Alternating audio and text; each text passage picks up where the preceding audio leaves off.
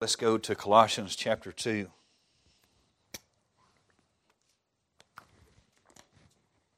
Colossians chapter two. This is where we really get into the meat of what Paul is really wanting to get into.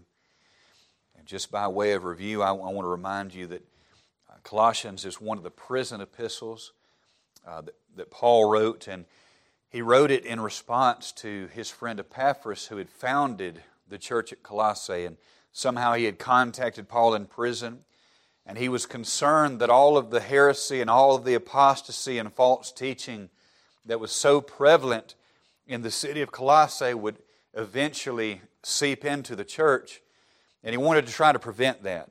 Uh, the church of Colossae was a wonderful church, doctrinally sound. They were loving and caring, um, but certainly the concern is always there if the pressure is always there. And when Paul writes back, he's obviously concerned with two things, although he never mentions the names of the specific false teachers. Uh, he does mention a false Judaistic legalism, uh, salvation by works of the law. Uh, but we also see a warning against mysticism, and that is simply a, a hidden or a secret knowledge that God gives to a person outside of the revelation that God has given. And our society uh, is absolutely saturated with those two things even today, with a works-based salvation as well as a mystical, uh, supernatural knowledge of God that, that goes against the Word of God. Every cult started like that. We're going to actually look at that a little bit today. And, and so he has been, Paul has been reminding them of the gospel, who they are in Jesus Christ. Uh, he has clearly pointed out the fact that Christ is God incarnate and He came in a body. He uses this specific language to tackle a lot of these false teachings because uh, I would, get, you know, if I had to guess, I, I would think that on the legalistic side, Paul was probably dealing with the Pharisees and even the Essenes, very legalistic work salvation, the Judaizers certainly. Uh, but on the mystical side, he was probably dealing with the Gnostics of that day. And the Gnostics, Uh, they did not think that uh, God could inhabit a body. And so they taught that, you know, Jesus just appeared in a body, but He wasn't actually a body. And so uh, you can only imagine how many doctrines that messes up. You know, the virgin birth, Him being the God-man, uh, Him experiencing hunger and pain and uh, all the things He did, and, and even death on the cross, even His resurrection was not a bodily resurrection. So He's dealing with these things. And He is... In chapter two, we've seen the comfort that comes from knowing who we are in Christ, specifically that our hearts are founded in the love of God and the assurance of the mystery of Christ. And then in these uh, verses today, um, he's dealing with completeness or being complete in Christ. And I actually was just going to preach on that, but so many times this happens. I get to really studying something, and you know, I start out with like three points, and one point turns into a whole message. And so before we even get to really being complete in Christ, Paul begins to deal with what it means and what causes uh, to be incomplete in, without Christ. So I want to look at being incomplete without Christ this morning. And so let's read our text today. Colossians two, beginning in verse eight, we'll read just a few verses. It says, "Beware, lest any man spoil you through philosophy and vain deceit, after the tradition of men, after the rudiments of the world, and not after Christ. For in Him dwelleth all the fullness of the Godhead bodily, and ye are complete in Him, which is the head of all principality and power." Let's pray. Heavenly Father, we love You this morning. We just come to You in Jesus' name. So thankful, Lord, for Uh, those that have come, and it's just good to see so much of our church family that's been able to come back to us. And uh, Lord, just what what a wonderful opportunity to be able to come here and, Lord, sing, sing the songs that we've sung, but to know the truth that we're singing about. Lord, if there's one lost either uh, in our presence this morning or maybe one that's watching the live stream that's not saved, Lord, I pray that uh, You would grant them repentance and draw them to saving faith in Jesus Christ. Lord, for those that are saved and maybe they're struggling with their joy. Maybe they're fighting battles and temptations. And uh, Lord, the battle has caused them to have a, an outward look instead of an upward and eternal look. I pray that you would help them this morning. Would you fill me, Holy Spirit, empty me of sin and self, and I pray that Christ would be magnified and the Word would be preached with clarity and authority. And we just give these things to you. It's in Christ's name I pray these things. Amen. So we're looking at being incomplete without Christ. You know, every false religion and every cult, certainly in this country, uh, they, they really go to great lengths to have the appearance of being Christian, to have the appearance of being what we need. And, and many times they even claim to be a way to Christ, but they're empty and destructive and deceitful. One of the very first things that I have learned to do when, when establishing a conversation and a dialogue with the L D S is I really start out with this question. I say, would you consider yourself to be a biblical Christian? And most of the time they say yes. And I said, well, I, I really want to, you know, establish a foundation for our conversation at this point because it's logically impossible that I could be a Christian and you could be a Christian. Because your founder, Joseph Smith, said that uh, the apostolic authority was lost, the Word of God was corrupted, it passed through so many hands, uh, the church was corrupted beyond recognition, it couldn't be saved, and he had to come along and restore Christianity. And I said the reason it's logically impossible that we could both be Christians is because I have put my faith and trust in the things that Joseph Smith claims that were lost. There's no way those two things are the same. But you see the deception there. And, and so many false religions and cults, they have the appearance of being what we need, but they're established in wicked philosophy and vain, empty deceit. And we have to discern that. And so today I'm really going to focus in on verse eight. There's Paul is really specific about the things uh, that can make us incomplete without Christ. Sometimes that means not being saved at all, and sometimes that means confusing those that are saved to a point where we lose uh, our joy of our salvation. We can't lose our salvation, but we can be vexed by these extra biblical things. So what are some things uh, that will keep us from being incomplete in Christ? What are the obstacles of being complete in Him? The first one I want you to see, and I put them together because they go together, and that is philosophy and vain deceit. Verse eight, beware lest any man spoil you through philosophy and vain deceit. Now, Paul understands, he knows that as he is writing to this church at Colossae, yes, it is a body of believers, And, and so that's something important to consider. Even believers can be spoiled by these things. But he understands that not everybody in this congregation is probably saved either. And so he understands his audience. That's the same way I'm going to try to preach it this morning. There's nobody saved or lost that's outside of the influence of these things. And so we need to be, understand this. Philosophy and vain deceit. Now, philosophy, the word philosophy comes from two different Greek words. Phileo, which means love, and Sophia, which means wisdom. So it means the love of wisdom. And philosophy by itself is not a bad thing. In fact, true philosophy, just like true science, will always point to God. In fact, I love philosophy. It's, it was one of the, my favorite subjects in college. And the reason is because, obviously, from a Bible college, they're going to give you true and proper and right philosophy and put it in context. You know, even, uh, I, I believe, even before we get to Scripture, now obviously Scripture is our ultimate final authority for everything, but even without going to Scripture, I think that you can make a very compelling argument for the existence of God from philosophical arguments, like uh, the teleological argument. Hey, the world has design, look at it. it. It has so much order, there must be a designer. That's a great philosophical argument for God. The moral argument for God. Why do we all have an understanding of certain things that are just right or wrong across generation and time and culture? Where did that come from? Well, those moral laws came from a moral lawgiver There's some other ones I could mention. That's not my point this morning, but philosophy by itself is not a bad thing. Uh, in fact, even the ancient pagan philosophers believed in what Aristotle called the unmoved mover, talking about, he wouldn't have called it God, but he would have called it some type of God or gods. He, he recognized uh, that there's no way that all this came from nothing. Even the, the non-Christian pagan philosophers of the past have more sense than most university professors do today.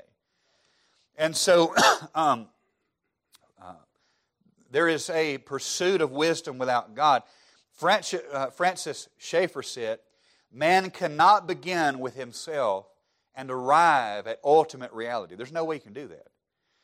Um, these humanistic ideologies, by the way, they're only about two hundred years old. You know, to hear uh, many uh, atheist scientists and philosophers and doctors and university professors, to hear them talk today, you would think that it had always been this way. But in fact, it's, it's a very new thing that's only about two hundred years old. You see, nobody really questioned absolute truth till around two hundred, two hundred fifty years ago. And it's affected the way that we do everything. It affects the way we do science. It affects the way we do philosophy. It affects the way that we uh, answer questions like where are the origins of life and things like that. All these things are new. Uh, but James chapter three, verses fourteen through sixteen, you don't have to turn here for sake of time, but just jot it down. Uh, it warns us about a satanic type of wisdom. James says, "But if you have bitter envy and strife in your hearts, glory not and lie not against the truth." Now that envying and strife, that's against God. This is who he's talking about. And then he said, "This wisdom descendeth not from above, but is earthly, sensual, devilish. For where envying and strife is, there is confusion and every evil work." God is not the author of confusion. That's satanic. And all the stuff we're talking about, it causes confusion. I mean, think about, again, think about the, the trans stuff going on today. All the confusion with the L G B T and all that, that's confusion. And it comes from bitter envying and strife against God's created order. The pursuit of wisdom and knowledge apart from God is evil and it's fruitless. Proverbs nine and verse ten says, "The fear of the Lord is the beginning of wisdom, and the knowledge of the holy is understanding." Uh, Proverbs one and verse seven says, "The fear of the Lord is the beginning of knowledge, but fools despise wisdom and instruction." The Bible says that the fool has said in his heart, "There is no God." And apart from the knowledge of God, we are left with absolute absurdity. We can't make sense of anything without God. Everything turns on its head without God. We can't make sense and answer basic questions of things like where we came from. You try to answer that without God. Uh, who are we? Who we are? We're always going to get that wrong apart from God. Because without God, people think they're a good person and they've got good intentions and they're just wonderful. And no, God says you're wicked and unholy and not a God-seeker. There's none good. There's none righteous. Our righteousness is filthy rags in the sight of God. Uh, without, without God, we have no real answer for what our purpose is. I mean, really, for the atheist, the humanist, Uh, the best they can hope for, and their motto is eat, drink, and be merry, for tomorrow we die. What is your purpose? Everything you do, uh, in the end, it really doesn't matter. Everybody's going to take an eternal dirt nap, uh, and it just doesn't, no, no matter what you do, it has no eternal lasting value. It doesn't matter. It just doesn't matter. It's like, it would be like rearranging the deck chairs on the Titanic after it hit the iceberg. Like, what does it matter? That's, that's the humanist outlook, the honest humanist. And, you know, we can't make sense of death, you know, why death and where somebody goes when they die and why people die. We don't have any answer for suffering without God. You know, marriage doesn't make sense. Uh, you know, really, did you know that marriage really does not make any sense at all without a desire to please Christ? Why, why would people even get married? Why, why would they do that? They can do everything they want to do without that. You have no reason to get married that makes sense other than I want my marriage to try to be a reflection of Christ, and I want to raise children and the nurture and admonition of the Lord, and I, I want to be an example. That That's, outside of that, why, why would you do that? No wonder marriage has become meaningless in this life. You can't make sense out of sexuality apart from God. God has made it clear that He created us male and female as anybody with a set of eyes can see. And that the purpose of marriage is one man, one woman, one lifetime to honor God, to bring children into the world, and all those things that we know. And sex is to be a gift within that context. And outside of that, uh, without God, humans are turned into beasts. People act like animals, like shepherd dogs when you get away from God's created order. And that's what's going on, and that's one reason our society is so messed up. You know, every gift that God gives us can either be used for our own selfish pleasure and our own selfish means, or it can be used in a way that honors and glorifies God. And the sex that glorifies and honors God is the, the kind that takes place in the covenant of marriage before God. That's, that's it. Everything else is a dishonor to God. It's outside of God's created order. And I wasn't even going there this morning. That was for free. But we are. We're reduced to animals and brute beasts apart from that. Uh, evolution, humanism, and psychology are all attempts at wisdom apart from God. Now, um, I recently had to take a required psychology class for this degree that I'm going for, and even the Bible colleges, if they're going to be accredited, they have to do certain things like psychology classes, and we get it. We get full strength now. It's not, it's not reduced at all, and uh, I couldn't help but find it funny How just how hard people will try not to acknowledge God. Some of the things that psychologists have come up with, some of the terms and phrases like, a, uh, just to throw one out at you, uh, cognitive dissonance is a basically a feeling, uh, it, it's a bad feeling that people have when they do things that go against their own moral uh, sense of right and wrong. And when I heard that, I'm like, oh, you mean a conscience? Yeah, the Bible talks about that. But they don't want to admit that. They don't want to, they don't want to go there. It's just hilarious to me. That psychology book was this thick, and throughout that whole thing, I mean, it's amazing the things they did to try to dance around God. It's amazing. The fool has said in his heart, there is no God. Our public schools and university are absolutely saturated with this stuff. Godless philosophy may, may appeal to the pride of so-called intellectual minds, but it's empty and it's incomplete. We can only be complete in Jesus Christ. That's it. And everything else falls well short of that. Don't let any man spoil you through philosophy or vain deceit. But, but secondly, also, not only can philosophy and vain deceit uh, make you incomplete and separate you from Christ, but also the traditions of men is real good about doing this too. Beware lest any man spoil you through philosophy and vain deceit. And then he goes on to explain more specifically how that happens. And then he says, after the tradition of men. Now, a tradition is something that's handed down from generation to generation. And I feel like Paul no doubt had the Pharisees and the Jews in mind when he wrote this to the Colossian believers. Uh, because the Jews had added so many rules uh, to the Old Testament law that it was unrecognizable. Uh, even to the point of writing their own holy books, such as the Mishnah. Uh, the Mishnah is an extra writing that the Jews came up with, and it was basically a rule book. It was a rule book for their holiness. You know, the Jews had this mentality that, okay, we've got the Old Testament law, and, you know, it had six hundred thirteen laws. You would have thought they would have had the common sense to look at that and say, you know what, we're not doing so well with that. We couldn't even keep the Ten Commandments. What, what's God going to do with us? But no, they looked at that and said, you know, we're doing so great at this. We need even more rules and more laws.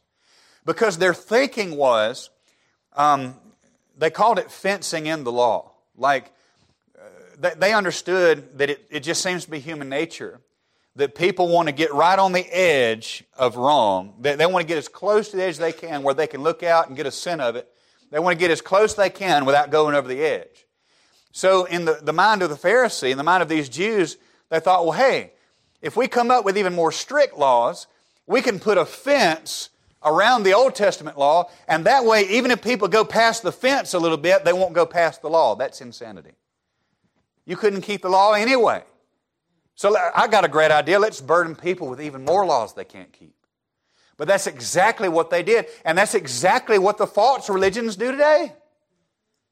Go get you a copy of the Mormon Doctrine and Covenants and some of their books and writings, and, and understand that, that it's fluid, it's changing, it's they believe in continual revelation. They could have an apostle say something today that totally contradicts what one said twenty years ago. There's no, there's no way that anybody could even memorize those things, much less live them out. It's, it's just an added burden. And um, we, we see a great example of this from the Jews and the Pharisees in Matthew fifteen and verse two, when the Pharisees said to Jesus, "Why did the disciples transgress the tradition of the elders? For they wash not their hands when they eat bread." Uh, we also see this when the Pharisees get upset with Christ and His disciples because they, they were picking corn and eating corn on the Sabbath day. You know, heaven forbid. Uh, I mean, they had a rule book about the Sabbath day.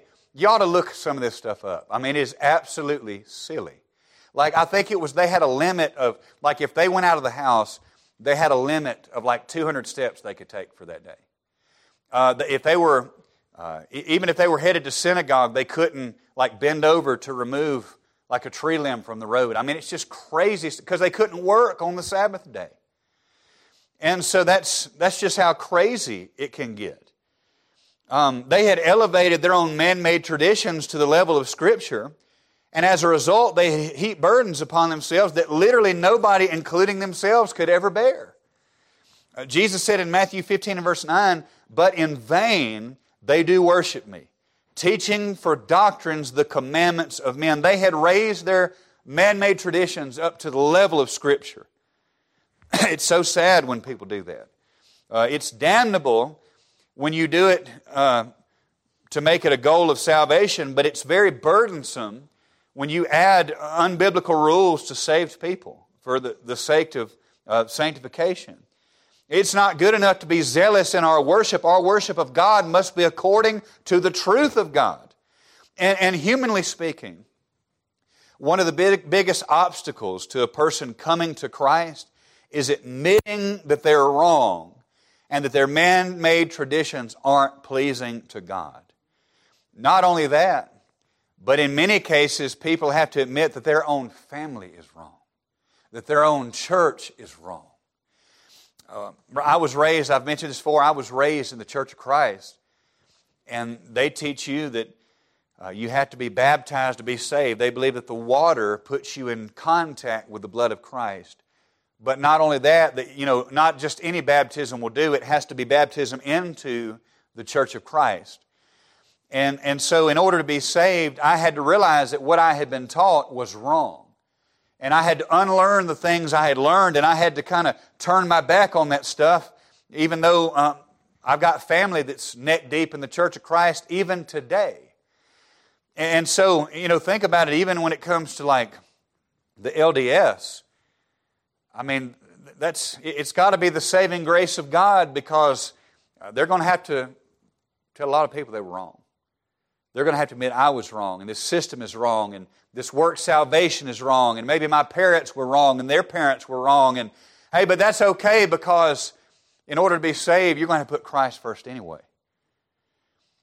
And I'll say this, even in the life of a saved person, I don't, I don't want to just throw rocks at people outside the church. Um, even in the life of a saved person, our traditions can hinder our sanctification and our walk with Christ. And, it, and when we do that, it will stifle our joy in the Lord. I can't tell you how many times I've sat in a Baptist church, and if I were to give the sermon a title, it would have been exactly what we're going to see in Colossians two in the coming weeks, and that is, touch not, taste not, handle not, don't do this, don't do that, you know, don't, don't drink, don't smoke, go to church. You know, and all, listen, I'm not... I'm not saying that we should never talk about those things, but if that is the height of your Christianity, that's really shallow. It's really shallow. There's a lot more to the Christian life than the don't-dos.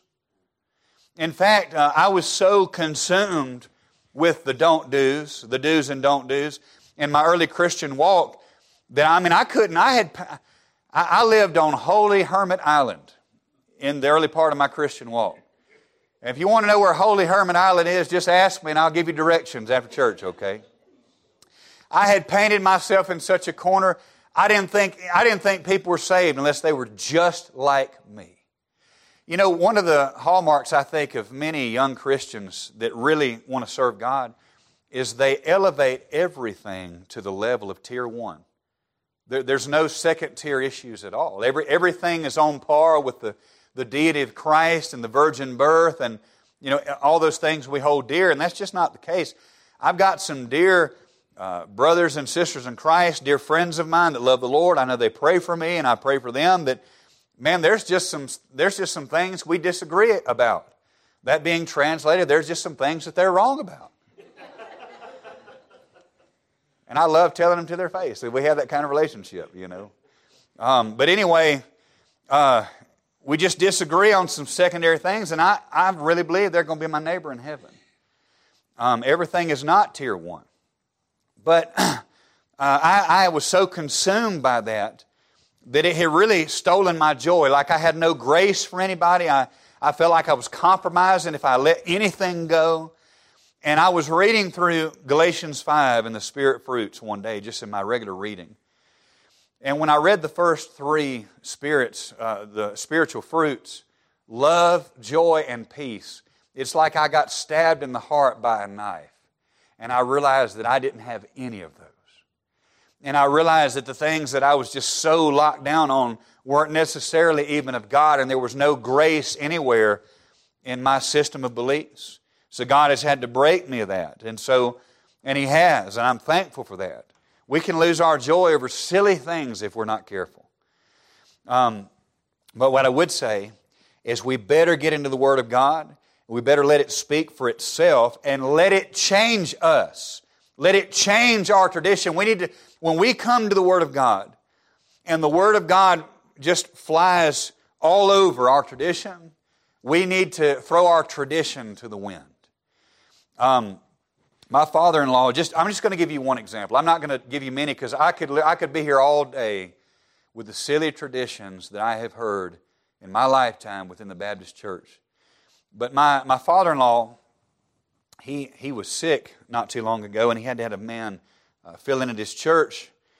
And um, he, he knew this man. I mean, he obviously had some degree of trust in him, or he wouldn't let him preach.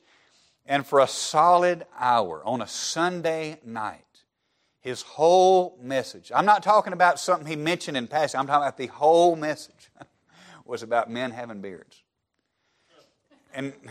Number number one, I thought to myself, well, I you know, I bet they just left there Sunday night on fire for God, ready to go to work and face the world the next day. What an encouraging, what a deep message, you know.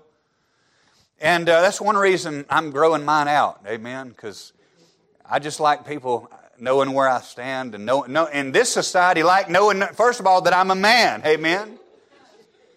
But also, too, whenever I do make my way back, and obviously I don't do it as much as I used to, I just like it because it aggravates certain people. I know that's probably not spiritual, but it feels like it, so I'm going to go with it. But uh, I'm serious.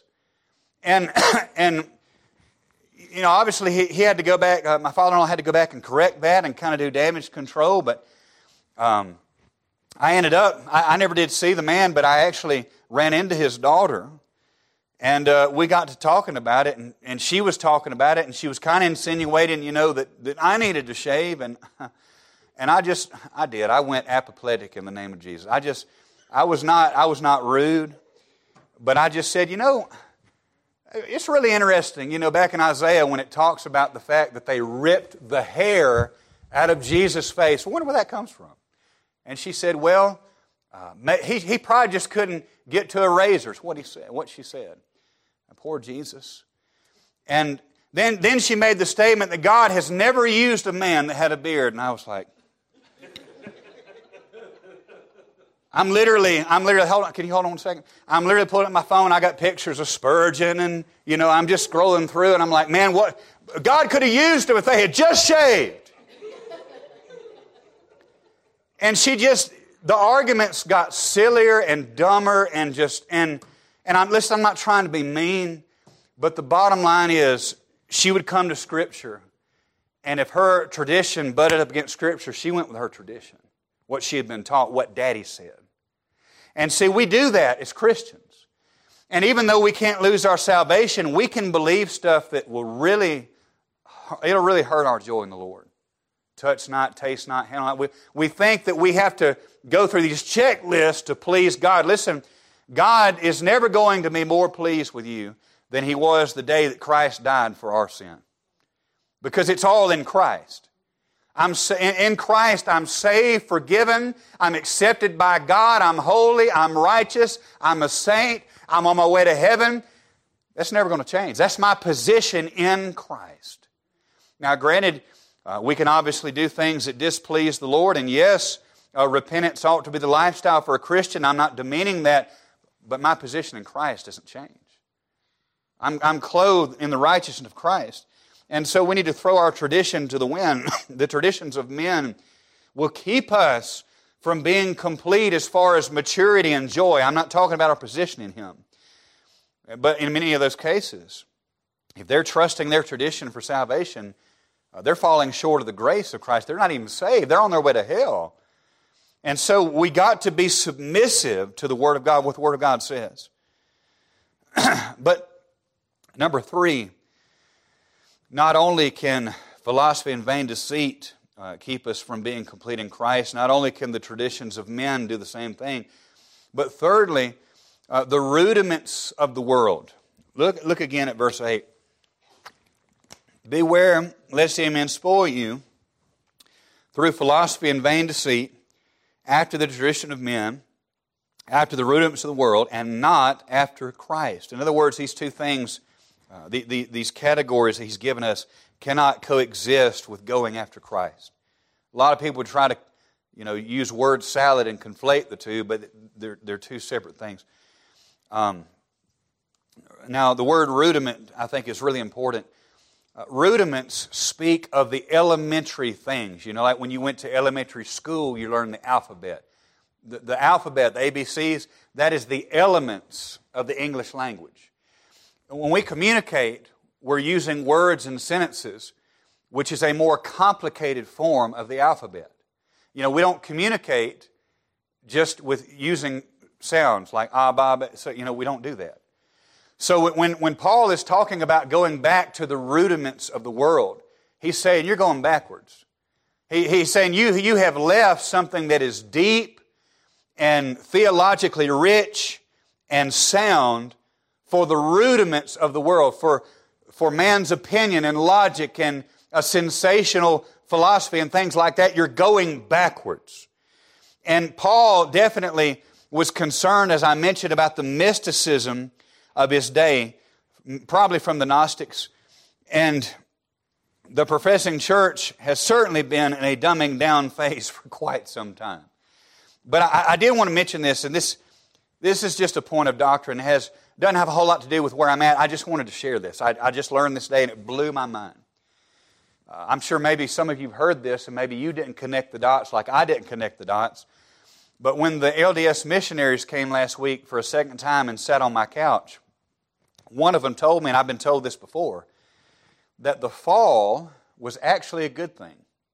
That Satan was actually the protagonist in the story because he gave Adam and Eve that knowledge that would give them free will choices. And I, and he he tried to make the statement that um, that even though they might have transgressed against God, it wasn't a sin. Like it wasn't a sin to disobey God. Now, what I did not know this, I was studying this week about Gnosticism, and did you know that that is the exact same thing that the Gnostic heretics of the first two centuries taught? That was not an idea that originated with Joseph Smith. That is Gnosticism. They teach, I'm talking about almost word for word, the exact same thing, that Adam and Eve were locked up in this cage of the Garden of Eden. Sometimes I wish He locked me up in that cage. Locked them up, that this, this mean God of the Old Testament locked poor Adam and Eve up in this cage of the Garden of Eden. Didn't give them any choices except one. And, and Satan comes along and makes them aware of, hey, no, if you actually eat, then you will have this knowledge. And, and so it, it comes straight from Gnostic heresy. What did I tell you about Satan not having any new lies, just new people to fool with the old one? Isn't that amazing? That in eighteen thirty, Joseph Smith came up with the same thing that the Gnostic heretics of eighteen hundred years prior came up with. That's amazing to me. Uh, Satan only really has that one message. He just repackages it and renames it through the centuries. But anyway, the professing church has been headed that way for a long time. You know, I, I really believe in my heart when most people, at least in America, when most people go to worship service, they're hungering for a good experience, much more so than doctrinal truth. They want an experience. Come experience worship. I mean, really, if you turned on the average church service on a Sunday morning, you couldn't tell it from a nightclub. I mean, it is the, it's the same thing. And the truth is, it's, it's not enough to be zealous in our worship. The Jews were zealous without a knowledge. Our worship must be grounded in the truth of the Word of God. John four and verse twenty-four, Jesus said, God is a spirit, and they that worship Him must worship Him in spirit and in truth. And we're not talking about my truth, your truth, a truth. We're talking about the truth. Jesus said in John seventeen seventeen, sanctify them through thy truth. Thy word is truth, and it is the truth that sets us free. Professing churches all over the world are dropping doctrine for an experience. And I believe this is most likely how all these false churches are going to come together and worship the Antichrist. Um, I would highly recommend, I don't do this much, Um, there's a series on YouTube called the Third Adam series. I would highly recommend you watch those. Uh, Spencer Smith is a, a Baptist missionary who has put together these things uh, about basically witchcraft and the occult within the church. He's a missionary to Kenya. He, he plants churches in Africa.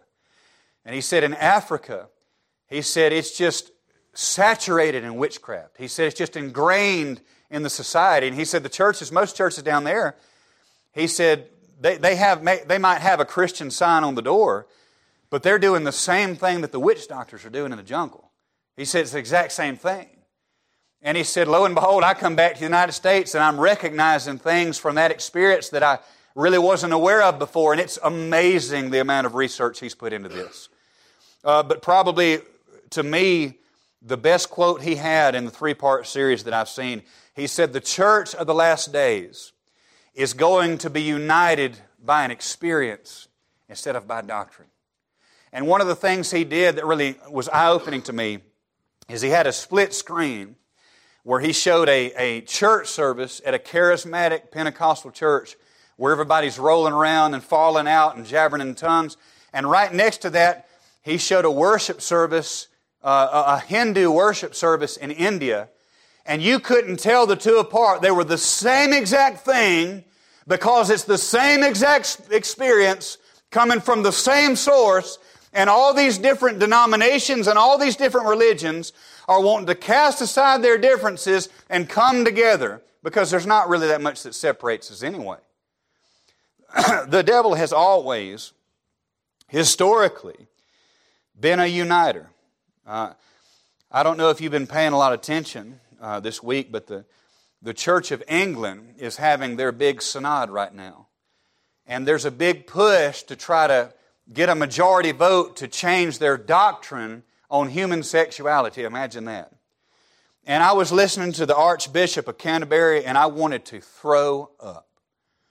He made the statement that, uh, you know, basically that God respects and honors even, even uh, loving homosexual unions, and the church should bless it, and the church should be united by these things instead of being divided by this old book, is basically what he said. And everybody's doing it. Everybody's doing it. I told the L D S, I said, boys, what are you going to do when your apostles and your leadership in the coming year come out and say that God is now affirming of L G B T bishops and, and leaders and church members? Man, you, they got offended at that. They said, it'll never happen. I said, you're going to come back to my house and apologize when it does. They don't have a reason for it not to. They're not standing on this unchanging book. It's all fluid. They, they lick their finger and hold it to the wind and sit, see which way the cultural winds are blowing. They're going to do it. One of them mentioned to me the Pope recently. I mean, the, the, the Pope they have right now is the most affirming Catholic individual that's ever supported. I mean, he's so openly affirming of it. It's going to be church dogma before too long. And the, the L D S missionaries actually brought that to my attention. And he said the reason they did that is because they're afraid they're going to lose uh, income in the church. And I said, you're exactly right. I said, you don't think the L D S leaders are facing that same pressure right now? You, have you ever been to Salt Lake City lately? It's like the Sodom of the West. And so, yeah, it's going to happen. That's why we have to anchor what we believe in the unchanging, immutable truths of the Word of God. Guess what? They can do whatever they want. They can say whatever they want, come up with whatever they want. If the Lord doesn't come back for a thousand more years, I can go back to this book, and guess what? It's going to say the same thing it did yesterday. God is not a schizophrenic, and He doesn't change His mind about moral truth to fit our cultural appetites. And so we have to anchor it. Um, this is really important too. This is something you need to get. Anytime there has been a real nationwide move of God, and, and they've been pretty rare historically speaking. You know, the societies are never neutral. They're always going into apostasy unless God reverses that. That's always been the case. You know, we just don't stay neutral. You know, United States, we've had it so good here. We're such a free country. We've been so blessed. We've been so prosperous. You would have thought that we would have just been content just to ride it on out. No, we can't do that. We gotta, we gotta shake our fist at God. We've gotta, we've gotta celebrate the things that He abhors. We've gotta teach the things that are contrary to the truth of the Word of God, and now we're gonna be destroyed for it. We are being destroyed. And we have not seen anything yet. Just buckle up. That's, but that's always been the case. Societies always head to apostasy unless God intervenes and pulls them back. There's been a few major times He's done that. But every time there's been a real nationwide shaking, God-honoring revival, anytime there's been a nationwide move of God, um, it's always reflected in the literature. Now, if you think about the early church, now I realize this is in a category all by itself because we're talking about the inspiration of the Scriptures. Uh, but the early church, he moved in the early church and turned the world upside down. And what literature do we get? We got the New Testament, right? Uh, you think about the Reformation. Uh, we've got the writings of, you know, men like Luther and Calvin who certainly weren't perfect, but man, God sure did use them to turn the church around. Uh, we can go back today and be blessed by their literature. Um, we, we think about uh, the Puritans and what the writings of the Puritans, they left us some of the richest literature in church history. Men like uh, Jonathan Edwards and um, you know Thomas Boston and men like that. And, and many historians consider uh, Charles Spurgeon to be the last of the Puritans. Now, what a time that was. What great literature uh, was given to us. But then you can also recognize this literature by movements like the Second Great Awakening. The Second Great Awakening was actually a man-centered emotionalism that tried to mimic the First Great Awakening. Uh, and by the way, the American church still has not recovered from that movement. Uh, when we talk about the literature that came from that movement, that period of history gave us the Book of Mormon, the Watchtower Society, Science and Health, which is the work of Mary Baker Eddy and Christian Science, the works of Charles Darwin, most famously the Origin of Species, as well as most of the humanistic Enlightenment literature. All that came during that moment, during that movement. Why is that? Because during the Second Great Awakening, that was kind of when the glass ceiling was broken. People no longer honored the Word of God as their chief authority. It was all about emotionalism and what you feel and what you think about God, and that's where all these cults came from.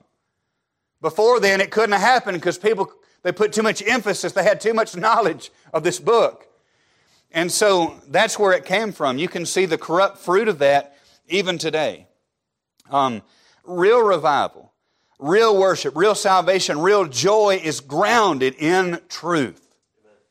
It is the truth that makes us free. And it's too easy to try to put God in a box of our own making and not submit to the authority of Scripture.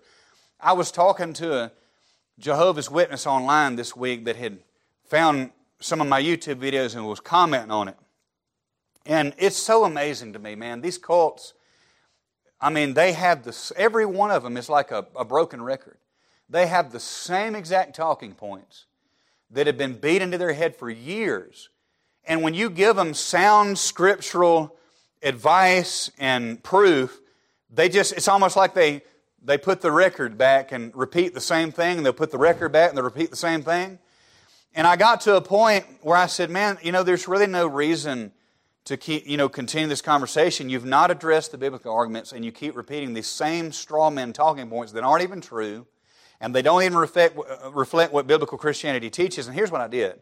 Just to get him thinking, here's what I did. And this is what I normally do about the Trinity. I'll ask him, I'll say, where did God, or I said, who, who raised Jesus Christ from the dead? And they'll, one hundred percent of the time, they'll say, well, God did. I said, you're absolutely right. We get that from places like Romans ten nine. I said, but which one raised him? Which one? Father, Son, Holy Spirit. And a lot of times I may say the Father, or it's irrelevant. But if you, if you take them to like Galatians one, it says God the Father raised up His Son Jesus Christ from the dead. Romans eight eleven says the Spirit raised up Jesus Christ from the dead. Jesus said in John chapter two, destroy this temple, I'll raise it up in three days, talking about the temple of His body. So again, who raised Jesus from the dead? Outside of a Trinitarian view of Scripture, you cannot make sense of that. And what this young man told me is he said, I don't have to look up those Scripture because I already know that God did it. And I said, well, I, I hope you understand that I'm coming from a biblical worldview and you're coming from your own opinion. I just hope you recognize the difference there in authority. The conversation was over at that point. He had, he had taken his own tradition, what he had been taught, you know, his own logic, and, and tried to read it into Scripture. He didn't care. He didn't care what this book says. But we can do that even as saved, born-again Christians. Not, not about issues of salvation, but about issues of sanctification and modesty and holiness and all these things that can bog us down if we're not specific about what the Bible says. Um, I would say this, if you haven't changed anything in twenty years, you haven't learned anything in twenty years.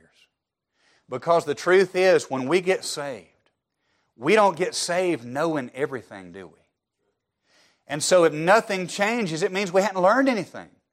And I have met people, they can read this Bible for thirty, forty, fifty years and change nothing about what they believe. You know what they're doing without even realizing it? They read the Bible with the lenses of their tradition. And that way, when they come to a passage of Scripture that just blows up what they believe, they somehow twist it and rationalize it in their mind and just keep on reading. Nothing ever changes. We need to be in submission to the Word of God. Know the Word of God, learn the Word of God, submit to it. Listen, God has changed some things in my belief. He's changed some things in my theology. He's changed some things in the way that I live my life. There's things that I believe in now that as a young Christian, I would have thought I was a slew-footed compromiser. And I, I, I now realize it's, it's nothing but Christian maturity. And I'm sure that you could say that about some things in your life. That's the way that sanctification works. That's the way it's supposed to work, but we have to be in submission to the Word of God. In these last days, the professing church, I believe, is being divided into two categories. Those that are being united by the truth of the Word of God and doctrine, and those that are united by experience and culture. We're seeing that all across the denominational spectrum. But a superficial theology will lead you to an empty emotionalism and won't make you complete in Christ. Christ is the only way that we can be saved and made complete in Him. Look at verses nine and ten and we're done. For in Him, this we're going to be next week, for in Him, in Christ, dwelleth all the fullness of the Godhead bodily. And you are complete in Him, which is the head of all principality and power. We're complete in Jesus Christ. The death, burial, and resurrection of Jesus Christ is sufficient. The Word of God is submi- is uh, sufficient. So are you complete in Christ? Or have you been ruined by a wicked philosophy? Have you been uh, hollowed out by vain deceit? Have you been burdened down by the traditions of men? And have you been dumbed down by the rudiments of the world? Listen, as, as God's people, we all have a deep theology. And I, I'm not talking about a knowledge that just puffs up. I'm talking about a knowledge that gets deep down in our heart and works its way out in our life. Because our worship and service to God can never go wider than our theology goes deep. The worst thing we could be is a half inch deep and a mile wide. Christ is sufficient. We can be complete in Him. Isn't that a wonderful truth? But don't be ruined by the things and the philosophies of this world.